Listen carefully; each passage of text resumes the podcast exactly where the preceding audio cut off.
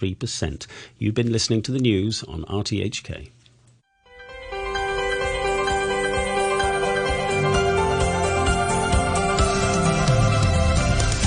Good morning. Welcome to Backchat. I'm Danny Gittings. My guest presenter this morning is Philip Wong. Good morning, Philip. Good morning, Danny. On today's Back Chat, we're talking transport after the government unveiled a new blueprint to strengthen connections and drive development across the territory. Proposals include a fourth cross-harbour tunnel to connect Hong Kong with Lantau, an eco-friendly monorail around Kai Tak, and a railway connecting Hung Shui Kiu to the uh, Chen- Special Zone in Shenzhen. The northern metropolis is also high on the agenda with plans to extend existing highways into this new megacity. So what do you make of this blueprint? And how would you like to see the city's infrastructure develop? After 9.45, we're going to be talking to- toilet hygiene as 130 new public bathrooms are completed under a government-funded drive. Let us know what you think. You can leave a message on our Facebook page, Backchat on RTHK Radio 3. Email us at backchat at rthk.hk, or you can give us a call. The number there, 233 88 266. Our guest initially, and uh, for our main topic this morning, we have Timothy Hau. Timothy Hau is Honorary Associate Professor of Economics at the uh, Faculty of Business and Economics at um, uh, the University of Hong Kong's Business School. And we have Alok Jain, a frequent backchat guest, who is uh, CEO and Managing Director of Transconsult. Uh, good morning. Uh, welcome to Backchat. Uh, Good morning, Danny. Uh, Alok Jain, let's go to you first. Uh, what, uh, my impression when I, I, looked at this uh, transport blueprint is um, forget Hong Kong Island. Everything's moving to the new territories. Is that uh, is that fair? Well, I mean, uh, there's a decentralization that's happening, and obviously that was the planning target of the government for a long time anyway. So, and especially when they want to emphasize on this green, um, you know, the, the Greater Bay Area and the linkages between, uh, you know, Hong Kong, Shenzhen, and, and the, you know, Pearl River Delta. So obviously with that, the, the center of gravity is moving northwards. And I think this whole proposals of transport infrastructure falls pretty much into that kind of a uh, rhythm. Yeah. Okay, so uh, more. I mean, there's a, there's a lot of talk about the northern metropolis. I, I don't see much about sort of um, development around Lantau. It seems to be northern metropolis is, is is the future, as far as I can see in this blueprint. Well, northern metropolis and also in the in Lantau, the Oyster Bay area is will be developed. There are a new infrastructure that is uh, that are proposed there. There's a road link, new road link that is there, and as well as there is a railway station uh, and strengthening of Tung, Tung Chung line. So yeah, so that is going to that is proposed in the proposals at the moment. Yeah, yeah they're talking about another uh, cross harbour link, aren't they? Um, from uh, Lantau coming in, I guess somewhere around Kennedy Town, but then they say, well that's really enough for Hong Kong Island. There's no need to um, build a new uh, MTR line on the north side of Hong Kong Island. Um, the existing line can cope. Yeah, existing lines can cope. That's what it says. Um, however, this uh, fourth harbor crossing coming from Lantau to Hong Kong Island, it, uh, interestingly enough, this was a proposal that was on the agenda back in you know, I think in 90s there was used to be this green Green Island reclamation, and there was supposed to be a linkage to Lantau Island from there. So it's a it's kind of a revival of that proposal uh, that is coming back. Uh, but anyway, even in the current proposal, that is too far fetched. Uh, it is actually coming after 2038 or something. So you know, I I wouldn't um, put too much in, onto that part. We are looking at more near term solutions uh, in next five to ten years. So I think that that fourth harbor crossing is not in the near five to ten years proposals at the moment. Yeah. So we shouldn't look too far. I mean, there was that caution also, there wasn't there? They, they were refusing to give very precise timeframes because they just they, they kind of say, well, you don't know exactly what's going to happen, and we and we all know what these these projects are. Look at the MTR line uh, to uh, centrally, and these transport projects are notoriously overrun, don't they? Yeah, well, not quite, but I mean, usually we always put a time frame, and then as we go on, things adjust as necessary. Right now, the op- they have kept a, kept a five year window for all the projects, so there is a enough leeway. But as a project manager or as a you know people who are executing these projects, uh, that really doesn't help much. If you have a precise time scale, then people make the programs backwards from that day uh, so, so, so as to deliver the project. Of course, a lot of things can go wrong and sometimes projects get delayed, but that does not mean that we should plan for delay uh, in the projects. Uh, am I right to be, uh, believe that this blueprint are actually proposals? So in a way, a lot of these projects might not even be approved. Is, is that is that right? Sorry, I didn't get your question. What do you mean by approved? Like uh, these, these, this blueprint, a, a, lot of like you know, there's a lot of infrastructure, new infrastructure for transportation, um, you know, and uh, tunnels, roads, uh, uh MTR yeah. trains. Are these like subject to being approved, or has has these already been been approved? So my question is, no, if it's yeah. So I think at the moment it's more of a strategy, and then obviously many of these proposals, many of these projects, they have to go through detailed feasibility study, uh, alignment study, land what land res- need to be resumed, so on and so forth. And I think approval, so called, uh, is only that only comes when the when the projects are gazetted, uh, and that gazetting process only happens at a point where uh, you know where the, all the feasibilities and everything is in place. I don't think we are at that stage yet. So right. this is part of the government strategy at the mm. moment. So these are all really long-term projects. It's not like something that will happen within, I guess, the next ten years. It's probably like between ten to twenty. Well, they can happen in next 10 years, but mm. they, they have to go through that legal process of mm. gazetting, and only after the gazetting the projects, then they will be implemented. So that process has not happened yet. Okay, uh, let's bring in Timothy Hau. Timothy Hau, for Honorary Associate Professor of Economics at the Faculty of Business and Economics at uh, Hong Kong U Business School. Good morning, Timothy Hau. Welcome to Back Chat. Good morning. Uh, what do you make of this transport blueprint? Well, um, I um, I scanned through the um, 76 page. Yeah, yeah, 76 pages, isn't it? Yes, I had that feeling.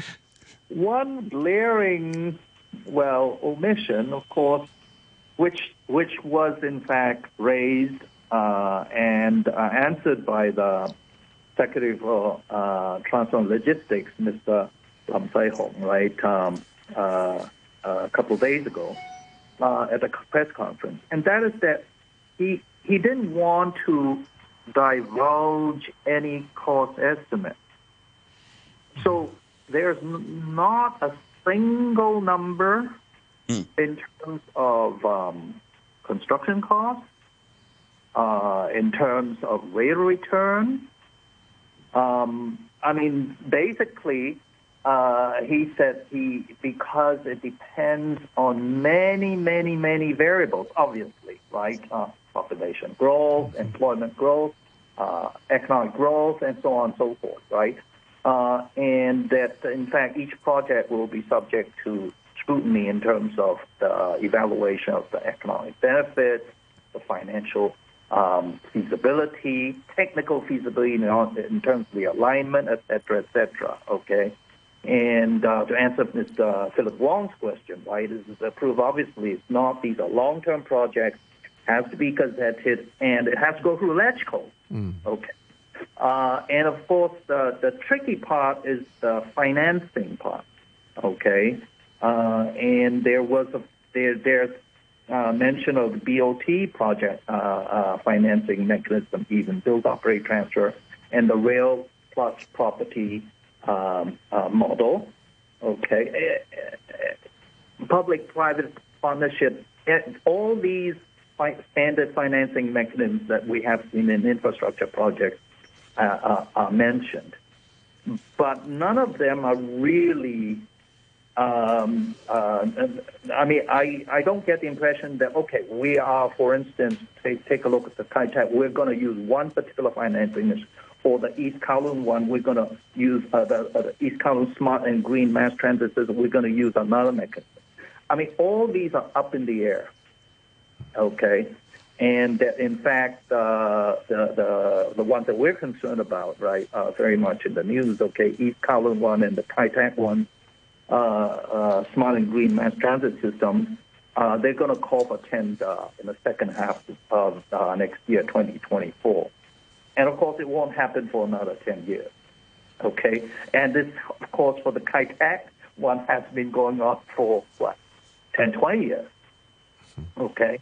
So um, it, it seems to me that the blueprint that has come out uh, uh, in mid-December, okay, is well, it's it's a blueprint, okay, and it, it seems to me that it, it, had to come out because, of course, this is uh, it probably dovetails with the um, uh, the policy address, the chief executive policy address. So so something had to be done, mm-hmm. uh, and um, but because of the controversy that it would create, if construction cost estimates, etc., uh, uh, or economic rates of return are thrown in, okay, I think basically all these things are left out.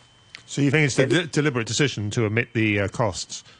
Sorry? You think it's a deliberate decision to not publish the costs, that they do have some estimates, but they don't want to release them because they think that it would just cause more controversy?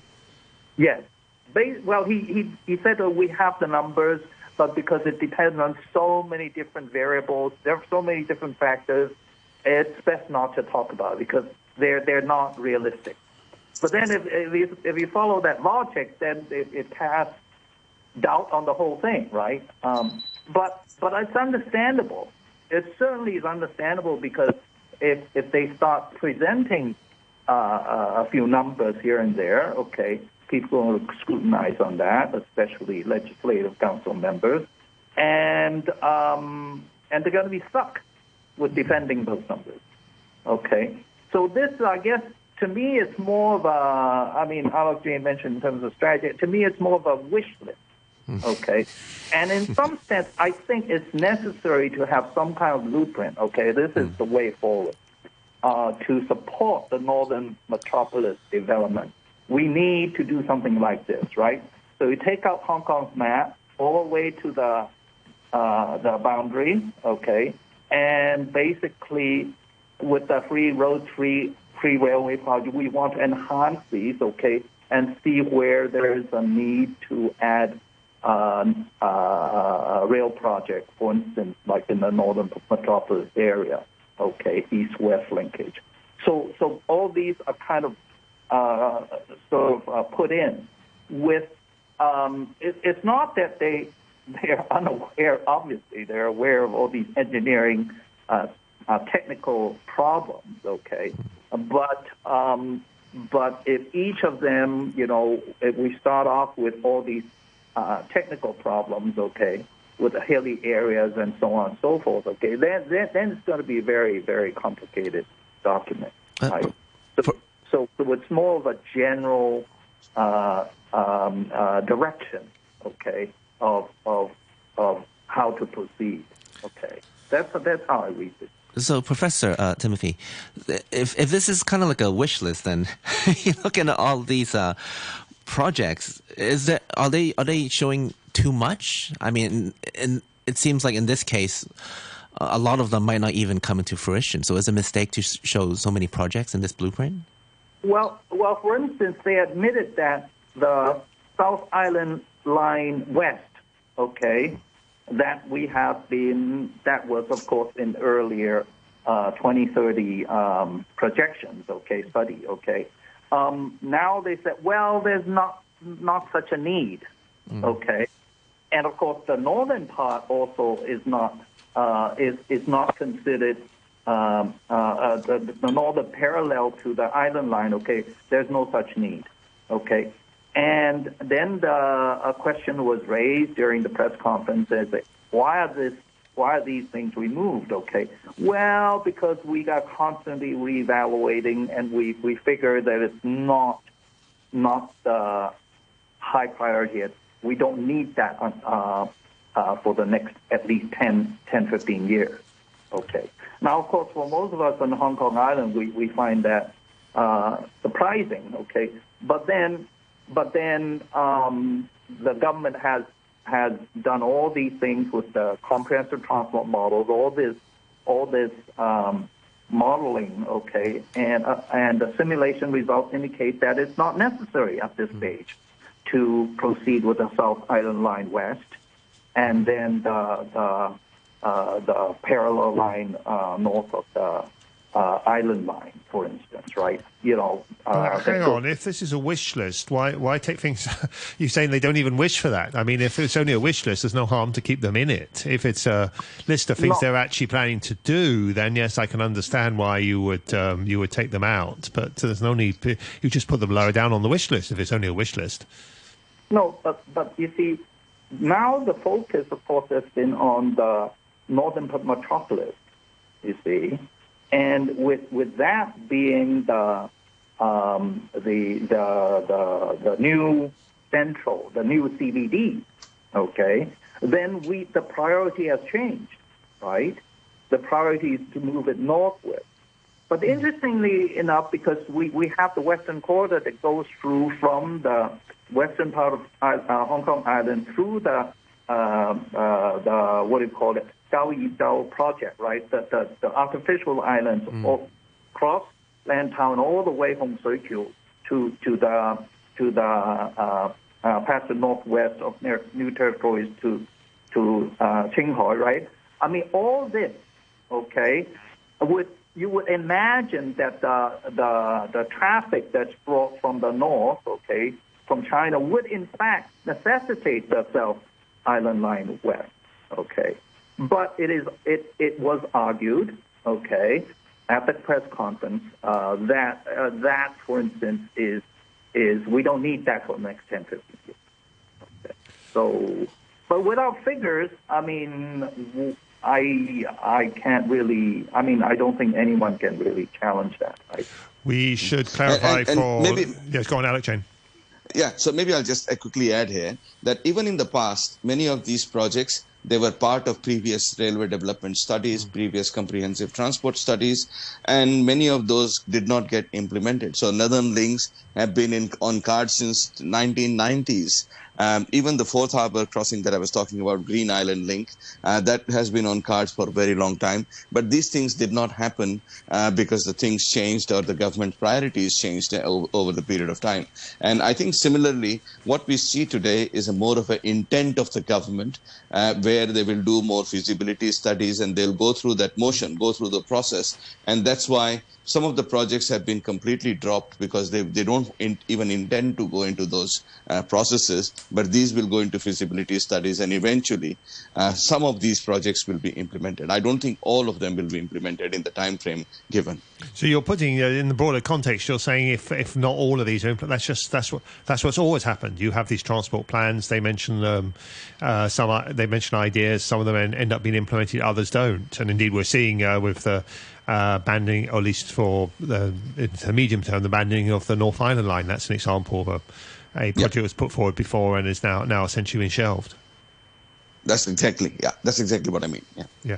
Okay. Uh, maybe Alok Jain. Uh, maybe this, we we touched briefly on this idea of green mass transit system. I'm not. I, I despite having read these 76 papers, I'm not quite clear. To the uh, paper says that instead of uh, what they call heavy rail, heavy rail is apparently a reference to MTR. Mm-hmm. I, I, MTR. Yeah. Yes. Uh, instead of using heavy rail in areas like. Um, uh, Kai Tak and East Kowloon, it makes sense to use what's called a smart and green mass transit system. MTR is a mass transit system. So, yeah. what's the difference between an MTR and a smart and green mass transit system? Well, I think it's a bereft of details at the moment, the document, and uh, that is probably also uh, a deliberate uh, attempt to obfuscate the whole issue. Uh, you know, this uh, environmentally friendly linkage system for Kai Tak has been discussed for long uh, even from uh, during the Carrie Lam era when the monorail was being discussed. And there are, of course, it's a very wide window when we talk about green and um, you know green transport system. Uh, there could be anything. It could be a BRT. It could be a monorail. It could so be what's a LRT the BRT? system. Oh, LRT uh, and bus, sorry, bu- bus rapid transit system. It could be a light rail transit system. Sorry, bus so be, uh, bus rapid transit system. That just means a bus, does it? No, that means a bus on a dedicated right of way. So it's just the okay, but it's still, it's still a bus. It's still a bus, right? Still a bus, but it could be electric buses. So you know, so it could, there are many ways to define this green green transport. As I'm saying, this is a very wide window, and w- anything can fit into this wide window. So they have not really defined what exactly they mean by this green transport system. Uh, it, so and you know, uh, so I think that, that they have kept all the options open. Uh, previous, uh, they don't want to go make that commitment like um, Carrie Lam government did, that they went after this monorail, and then there was a severe opposition. The economic justification of monorail was very, very thin, and hence, uh, ultimately, that project was shelved. So, and, and I know the government has visited BYD factory. They like their, um, you know, the, the, the tram system which is running in the BYD campus, and they probably would like to do something like that. And in in uh, they prob- don't want to commit themselves into it, but they are probably uh, that's the direction possibly they are they are moving towards. So we don't know what it means, but whatever it means, it would be um, something smaller than MTR train. I mean, isn't there a danger? Like, I mean, even look at the, look at the South Island line, which is built with smaller trains. And there's now a, a hugely over capacity with people stacked up Ocean Yep. Park trying to get in. It's a danger. You build something smaller like that, um, if, especially if it's not even a MTR train. You, you'll just uh, get, it will get, immediately get overloaded. Yes, I mean that, that's always a danger, you know, when you build these things uh, and you don't uh, uh, design it for the future. Then certainly there is a problem that the lines would reach capacity. But then the planning intent always says that you can build something else uh, over a period of time, and that would be more cost-effective solution to just keeping keep building grand infrastructure, which first 10 years or so nobody uses you know. So i think there is an argument there which is understandable. Uh, having said that at the moment what they are proposing for Kai Tak this green transport system there's absolutely zero uh, details on, on those what exactly that is what it means and how it will be operated who will operate it. None of that information is available. So of course, I mean, Kai Tak is just that one small part of the blueprint. I- don't know how many projects are altogether, but I want to talk about something more positive, I guess. Uh, Alec, you know, when you look at the blueprint, you know, what are you looking forward to the most? Is there any one particular area that you, you see and you're like, oh wow, this could be amazing? Well, there are a lot of amazing things there, but as Dr. Hau just mentioned, uh, there is no uh, costing figures, there are no ROIs, there is no economic justifications. So nobody knows those wow projects are really going to deliver what they're supposed to deliver. I mean, this whole eastern corridor and western corridor that they propose uh, through northern metropolis down to you know Hong Kong Island, uh, those are all both wow projects. I mean, they they are going to be very grand. They are going to be you know very costly. But what will they deliver? I think that is something that is not known. So there are no forecasts in the in the document. There are no cost figures in the document, and and they don't mention the document doesn't mention how they are going to transform the, the land use and the movement of people within the city. So I think those are key details which are missing at the moment. So this is a very high level document. It's more like an intent, as I said. It's not. I don't even think that this is uh, everything is here going to be implemented. Mm, and, and in the document, um, what surprised me when I saw it, and one of the, one of the seventy six pages, there were three CBD areas. One is obviously the Central District. The second one is Kai Tak. But the third one, as uh, Professor Timothy mentioned, is the Kau Yi Chau um, artificial islands. Now, uh, Pro- Professor Timothy, you know how effective is it to build another CBD in that area? What What are your you know thoughts on that? Well, I think um, well, it's better than the Lantau vision, right? I, think, I mean, we, we, we do have uh, plenty of land in the new territories, right? Um, I mean, Hong Kong is really a lot of it built uh, um, in in the you know Hong Kong Island, the built-up areas, built- uh, Hong Kong Island, Kowloon, Kowloon Peninsula, and so on, right? So the natural um, areas to develop is really in that area, okay? And of course, one has to uh, not rule out uh, reclamation from the sea, and of course, that's what that that's what uh, uh, reclamation near the Lantau Island is, okay? Uh, and be- because the, the, the, uh, there there's no more reclamation allowed by law, right? After you know uh, midnight of 1997, right? Uh, uh, June 30th. Uh, you can't reclaim from the Victoria Harbour, for instance, right? So so so I mean, how do you how do you get more land for housing, right? That's that's the overarching concern in Hong Kong. Hmm. That is a very good question. So sorry to interrupt, and please hold that thought because we will continue our, after news. We are going to now take a break for the news, but uh, we'll continue the discussion. Uh, Timothy Hau and Alok Jain will um, will, be, will be with us, and we hope to be joined by another guest as well. Continue the discussion about Hong Kong's uh, transport blueprint and just how much of it's going to become reality. And later on, we're also going to be talking about government efforts to improve toilet hygiene in Hong Kong. You got any thoughts on either topic? Email us at backchat at rthk.hk, or you can go to our Facebook page page, Backchat on RTHK Radio 3, and leave a comment there. The weather forecast. Uh, it's nice and warm today. Uh, temperature's going to rise to uh, 25 degrees, but enjoy it while it lasts because uh, temperatures are going to fall rapidly over the weekend. In fact, it's going to go down to 12 degrees in the urban areas on Sunday and even lower in the new territories. Currently, however, it's 23 degrees, relative humidity 81%. We'll be back after the news. It's 9.30. Here's Jamie Clark with the news.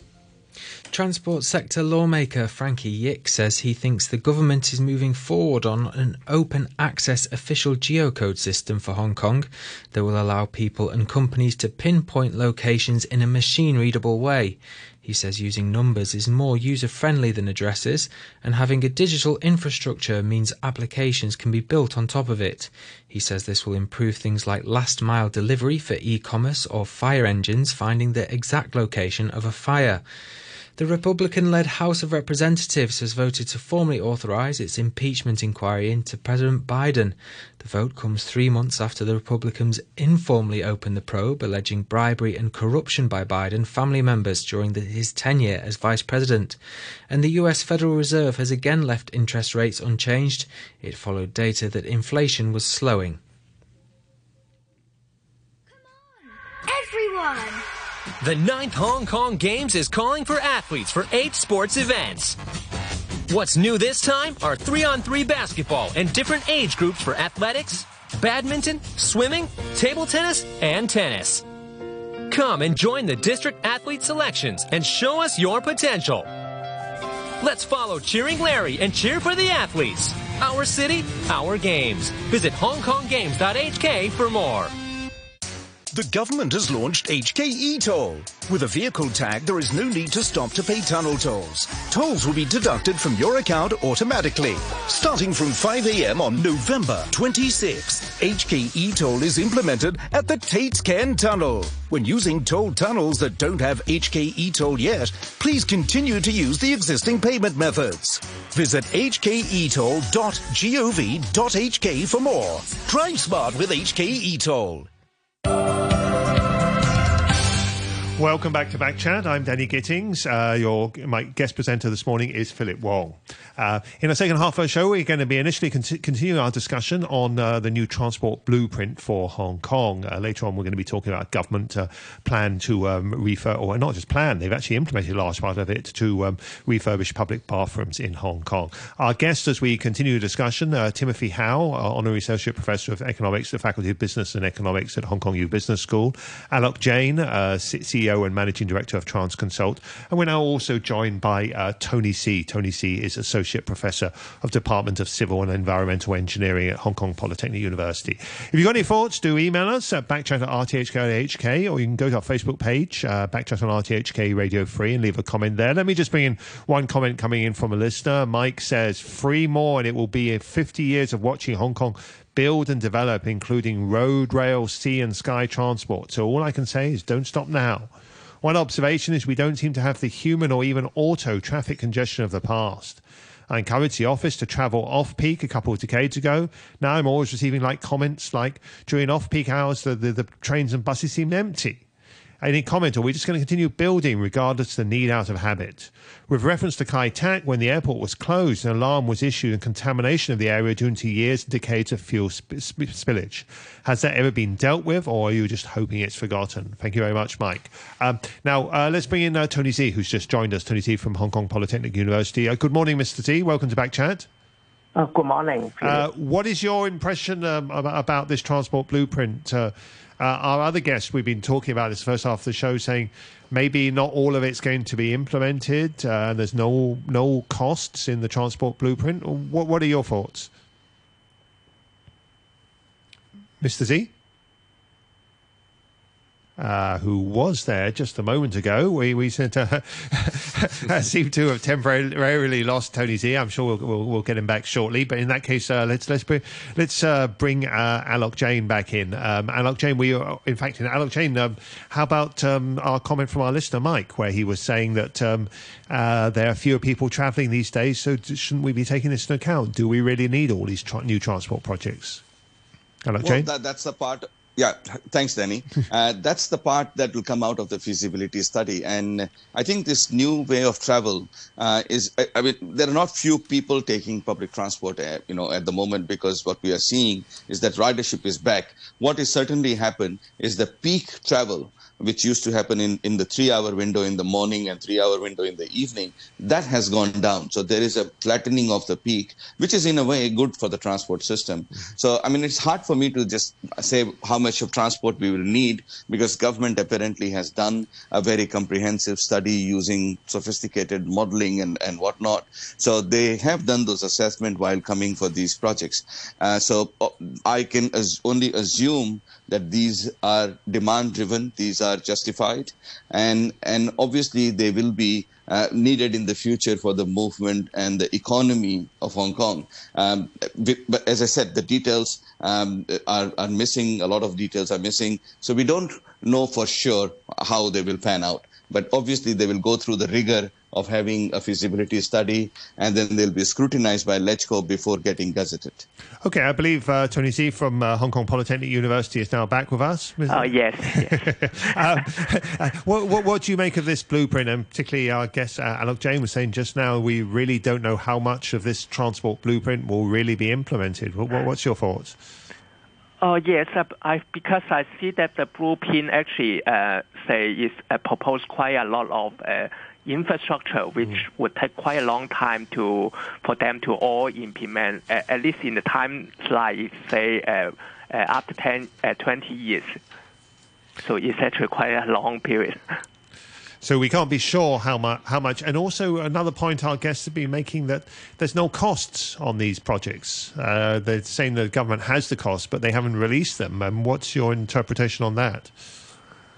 Uh, I, am not quite sure about that, but uh, yes, I agree that at least that they could release uh, estimate, uh, overall estimate about all these uh, infrastructure projects because they already have a preliminary idea about the the routing, something like this. And for and Tony, you know, if if we assume that all of these projects are, you know, approved and it will be built, there's a lot of environmental factors that need to be considered, isn't there? Oh yes, also the uh, EIA, like the in the northern part of New Territory, I think there's quite a, a number of areas that the, the, the, the environmental impact assessment should be conducted for before. Yeah. Do you think environmental impact assessment will be a problem in the? I mean, in the past, we've had, of course we had public demonstrations against um, by villagers against projects going ahead and all, all, kinds of opposition. Do you, do you, do you think there will be environmental is, uh, issues with these? Because uh, these are this blueprint seems to focus very heavily on the new territories, and there are a lot of transport projects in uh, remote areas of the new territories here. Yes, this could be an issue because, uh, say, in the past when they built the east uh, uh, Line extension to Lok Ma they, they did actually encounter issue that, that that why they need to build a tunnel to uh, avoid the wetland, something like this. So uh, could, this EIA could be an issue. Mm, and just going back to uh, Professor uh, Timothy, before Danny cut you off, we were talking about the third uh, CBD and um, I keep forgetting the Kau, Kau Yi. Is there anything that you want to add on to that? I mean, like we were talking about whether it's it's actually you know useful to have a third CBD in that area. No, actually, I, I think, um, I mean, uh, I'm, I'm in support of developing mm. the northern metropolis because that's really the obvious, you know, the northern part of the new territories is, is the one that we need to um, develop, okay? Uh, all these, you know, despite all these brown air, brown areas and so on, right? Mm-hmm. I mean, we're in dire Hong Kong.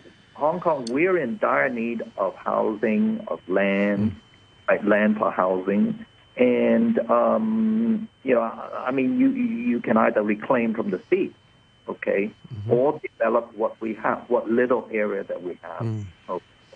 and and that's really the obvious choice. And um, and I, I think it is it's, it's much better than the Lantau vision, even though the government says that they're going to do both.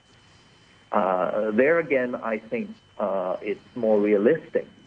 Okay, focus on one, and and and also all these all these things. I, I mentioned this this particular route on the western one, right?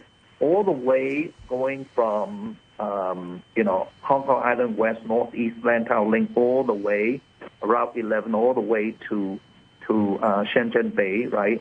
Shanghai, uh, Qianhai, um, is that it, it seemed to me that it's going to bring in more more traffic, okay, back to Hong Kong Island, okay, and to to it's interesting that the government sort of uh, uh, focuses on the west west uh, Hong Kong Island West um, uh, line and says that we we don't need that, which I really I find interesting. But of course, I agree uh, uh, with Alok Jain that the government has very, you know, comprehensive transfer model, and they have done all these simulations, and they come come up with this conclusion. Okay, and and that uh, there are a few projects that they're going to put in the back burner for now. Yes, well, let's follow. You've mentioned that a couple of times. Let's follow up about this issue about Hong Kong Island, and I'm sure we have a lot of listeners listening from there. Where Hong Kong Island, of course, they've said that uh, they're not going to go ahead with the North Island um, uh, rail line, which would sort of, sort of duplicate the island line, I guess. Um, there was a, there was a plan for a extension going round via Aberdeen, Wah Fu, and Cyberport to Wong Chuk Han, what's called the South Island West. Uh, they haven't actually, um, uh, Timothy Hau, they haven't actually said they're going to scrap that. They've just said that there, there are problems with building as, as it's as it's planned, and that they need to look at they need they need to review the whole thing. You, you interpret that as suggesting that it's not going to go ahead altogether, right, Timothy Hau? Yeah. Yes, um, and, and look, Jain. Any thought? I mean, it's, it's an, on this specific issue. I mean, this this idea has been around for a long time, and they built the line through from uh, Admiralty to Ocean Park and Wong Chuk Han, and the whole idea is it should connect up around, shouldn't it, uh, via Wah Fu and um, um, Aberdeen and Cyberport. And now they say that there are a lot of uh, technical problems. The hill, the hills are too big, and so they're not really sure about how to proceed. What, what's your take on that? Well, there are always technical problems with any large-scale railway project. So none, not, not, none of them are simple, but that's what engineers are paid for. Uh, you know, so obviously, I think let's put the technical problem aside. There is no technical problem that cannot be solved with enough resources and money. Uh, so, you know, but, but apart from that, I think it's more of a need-based. It is, of course, a costly construction, and and that and as I was saying, this these are the kind of projects. This project has been around on the on the drawing board, the South South Island line, for more than 20 years. I think about 30 years, and now we are talking about not building it at all. I think it's a similar fate that this whole proposal is going to go through. Many of these lines and ideas, which are looking nice today, uh, they're on a piece of paper. They, when they go through the rigor, they may not be considered viable. They may not find enough takers, and and they will be shelved or they will be pushed back into the future indefinitely. So that's the kind of project life cycle we are. Um, so I'm not too excited about what is in there at the moment. I will only be excited when things are starting to get implemented mm. because at the moment it's more of a just a very broad brush intent document uh, it's what we call a planning intent at the moment. But uh, surely, really sorry to interrupt, if they uh, if they intend to go ahead with the Northern Metropolis, which seems pretty clear, I mean, uh, a very high proportion of these new projects involve the Northern Metropolis, so you, you, you need those at least. You might scrap some of the other projects. Well, you need some of those certainly, not may not be all of those. So again, I mean, this question of CBD that you asked, CBD co- composes of two things. One is the infrastructure, the mm-hmm. hardware. So you can build all these buildings and you can build all the facilities and so on and so forth. But the second part is the business. Is the business ready to move into those areas? And that question we, we don't know. We don't know the answer to that. So you can build a whole Kaus Kau Yi Chau island, artificial island, and you can build all the facilities. But whether the banks and the financial institutions and uh, you know other businesses are they going to really move into that area? Now that is a big million dollar question which nobody knows the answer to. Well, nobody knows the answer to the million dollar question. Tony, Sze, do you want to have a, a go at try to trying to answer it? Is there is there still space in, or is there still need in Hong Kong for two more central business districts? Yeah, I, I think I agree with Tim that maybe the Northern Metropolis is already the brown land that it would be more cost-effective to develop those space and we need space for something like logistics or uh, transport hub or warehouse in those areas. So go ahead with that one. How about Lantau Tomorrow? Lantau Tomorrow was always Carrie Lam's vision, wasn't it? And there've been since she left office, there've been some question. Government says it's still committed to it, but we're not. Doesn't seem to show quite the same enthusiasm. Yes, we have doubts about this. well, you know, you know, just just moving forward with, with, with that, you know, there's a lot of talk with, about reclaiming land and building artificial islands. But I mean, uh, Tony, is there really a need for that? Um, I, I know Hong Kong has limited space, but do we really have that little space left? Can we? Are there any other areas that we can use? Uh, I think just like what, what you say, uh, if we really build this land, to, would the financial industry, the, the bank would like to move to that, or would the people would like to move to that? But say Northern Metropolis is already quite close to uh, those uh, new towns that already developed or existing already. Mm. And and Alok, like I, I, guess I know I know there's nothing to be excited about until they really you know implement it. But in a way, I guess they're the government's being proactive, aren't they? Like I mean, compared to before. Well, no, no, I, I wouldn't say comparatively before yeah. or after, but what I mean is this is a standard process. Government mm. releases uh, a blueprint, which is a very high level document. Mm. And this was, if you go back and look at RDS 1, which was released in 1990, I know Railway Development Study 1 and then Railway Development Study 2, they were of a similar magnitude. The documents were very mm. similar. It, it, had a lot of grand ideas, and then ha- only half of those actually got implemented Uh, in reality because they when when they went through the rigor, they, they could not be justified either in terms of costing or in terms of ridership that they were going to generate or return on investment that they're going to achieve.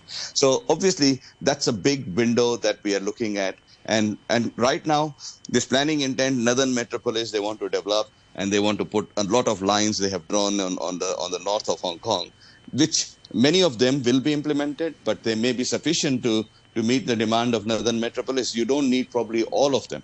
So I think this is something yet to be seen. We really don't know the answer to that. Uh, Northern Links, for example, uh, you know, has been around for 20 years again. It hasn't been built yet. And now it seems like uh, there is a, it takes a different form altogether. You know, they, they, they have a new line running from Kwu Tung all the way to Sha Tau Kok. And so yeah, I mean we'll see how, how that goes when it when it comes to feasibility studies. As I said, I won't count my beans until you know something You've mentioned uh, that happens on the ground several times on the show this morning. But this is now the first time you sort of put a figure on it. You said last time only half the proposals were implemented. Is that a good ballpark again to say this time that uh, I mean when you talked about a previous uh, transport blueprint and you said only half the proposals ended up being implemented? Should should we sort of only expect about half of these to be implemented, Alok Jain? That would be my best guess. Just before we go, any uh, uh, t- Timothy Hau, um, any thoughts? Only half of these will be implemented.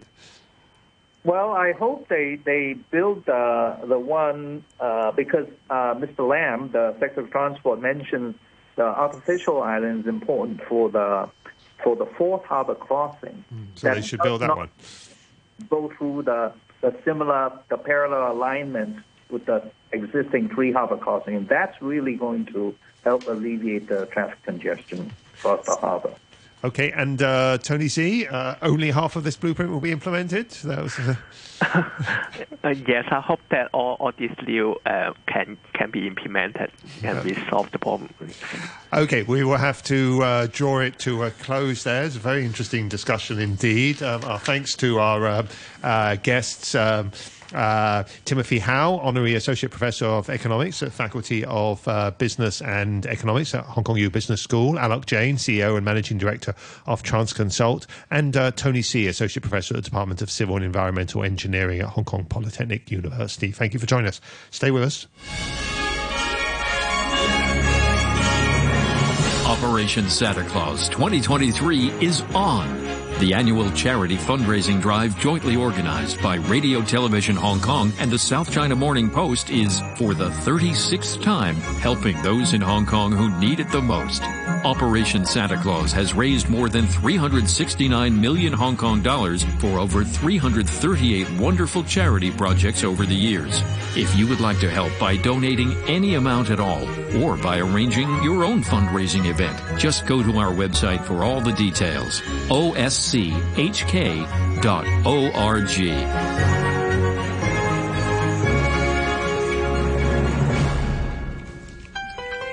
You're listening to Backchat. Call us on 233 88 266 and have your say.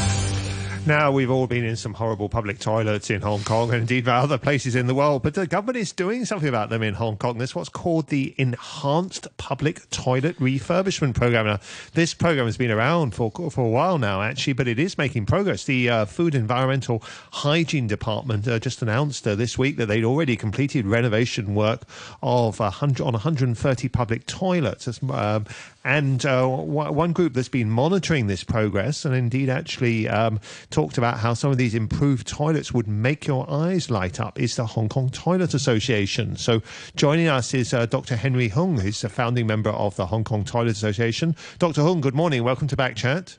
Good morning. Thank you for having me. So, can you just give us an overview? How how are the government doing? How much progress have they made? How much more do they still need to still need to do?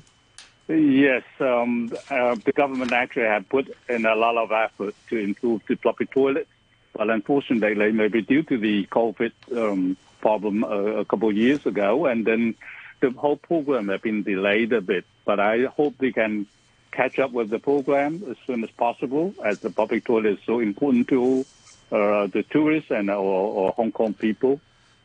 So the public, the program is behind schedule, but uh, what they're actually doing. Is is that okay? I, I, I read that um, your your members conduct spot checks on the um, on the public toilets, and generally, I think you are your uh, your, your association's quite quite quite positive about what they've done, right?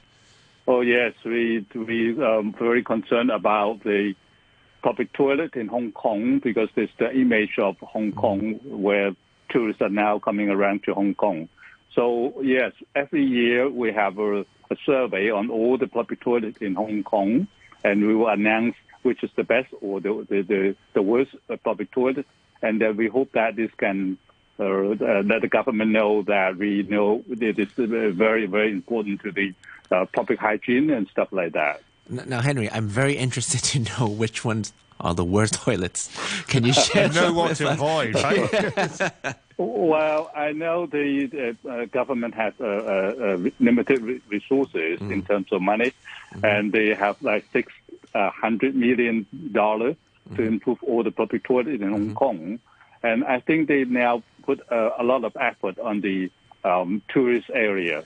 Mm. But in other areas like the market and uh, somewhere, that mm-hmm. always be the worst toilet in Hong Kong.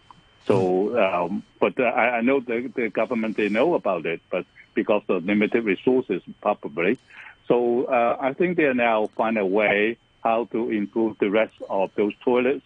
They're using a, a, a modern technology in in terms of um, construction or mm-hmm. stuff like that. Yeah, and I hope this can be done uh, uh, uh better in, in the, in the coming future. Now, the, the public toilets, for me, uh, well, for me at least, they're quite important because every week I, I go to parks and to play football, and whenever uh-huh. I, I have a number two, I kind of kind of get nightmares and get scared because I don't want to go to the public toilets. So in a way, like you know, refurbishing is good, but also uh-huh. you know, maintenance is also important as well, isn't it? Like to keep it, make sure it's hygiene. And so you know, you mentioned about you know using technology. Has there been anything implemented to make sure that it, the toilets are clean? Uh, yes, exactly what you mentioned about the playground area uh, which may be not managed by the food and environmental hygiene department, maybe by the leisure and cultural departments, uh, uh, things like that. Oh yes, um, they have to look into this public toilet by speeding up the uh, refurbishment now. Mm-hmm. And I know that they are applying some sort of smart toilet by uh, in, um, technology, internet kind of things, try to get the condition of the public toilet uh, from time to time so that they can better manage the public toilet. Uh, the hardware is there, it's good, but if uh, management is bad, is poor, then nothing can be done. Okay, on the management of uh, toilets, let's bring in a comment from a listener, Ilna. Ilna says, I wonder if there's such an urgent need for so many public toilets on the streets, considering almost all restaurants, shopping centres, hotels, and nearly every establishment in the city have their own well maintained toilet facilities. Is it necessary to have additional ones placed on the streets? Instead, we should prioritise having more well maintained and cleaner toilets in parks, sports grounds, and hiking spots where there is a real and urgent need for them. Last night I went to one on Canal Road while heading towards Causeway Bay just to wash my hands, and I was rather shocked by the cleanliness, cleanliness put in inverted commas here, the cleanliness of the facility. It was crowded and not well maintained. The soap dispenser was empty, and there was toilet paper strewn all over the floor. I couldn't help but question why people need to use so much paper. This experience left me unimpressed. I don't typically use public toilets, but it made me consider whether public funds could be better utilised elsewhere. I also believe it would be a good idea to raise awareness among the public on how to properly use toilets mm-hmm. and keep them clean and tidy for the consideration of others. Perhaps it's time to consider implementing charges for the use of public toilets, as is done in other countries, to help maintain their cleanliness. Now, um, uh, uh, Dr. Hung, that's an interesting idea, isn't it? I mean, we're quite accustomed. You go to Britain, you have to pay if you want to use a public toilet. I mean, um, yeah. uh, is that something we should consider in Hong Kong? Well, it, uh, we have that consideration and suggestion to the government also. Oh, but there's a, yeah. yeah. but there's also a response from the public why we have to pay for a public toilet.